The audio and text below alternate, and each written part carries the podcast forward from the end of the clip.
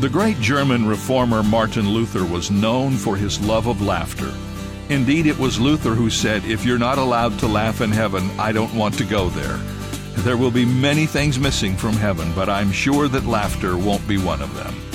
Pure, wholesome laughter is in short supply in our world, and most of the humor on television and in films is not fit for heaven or for those going there.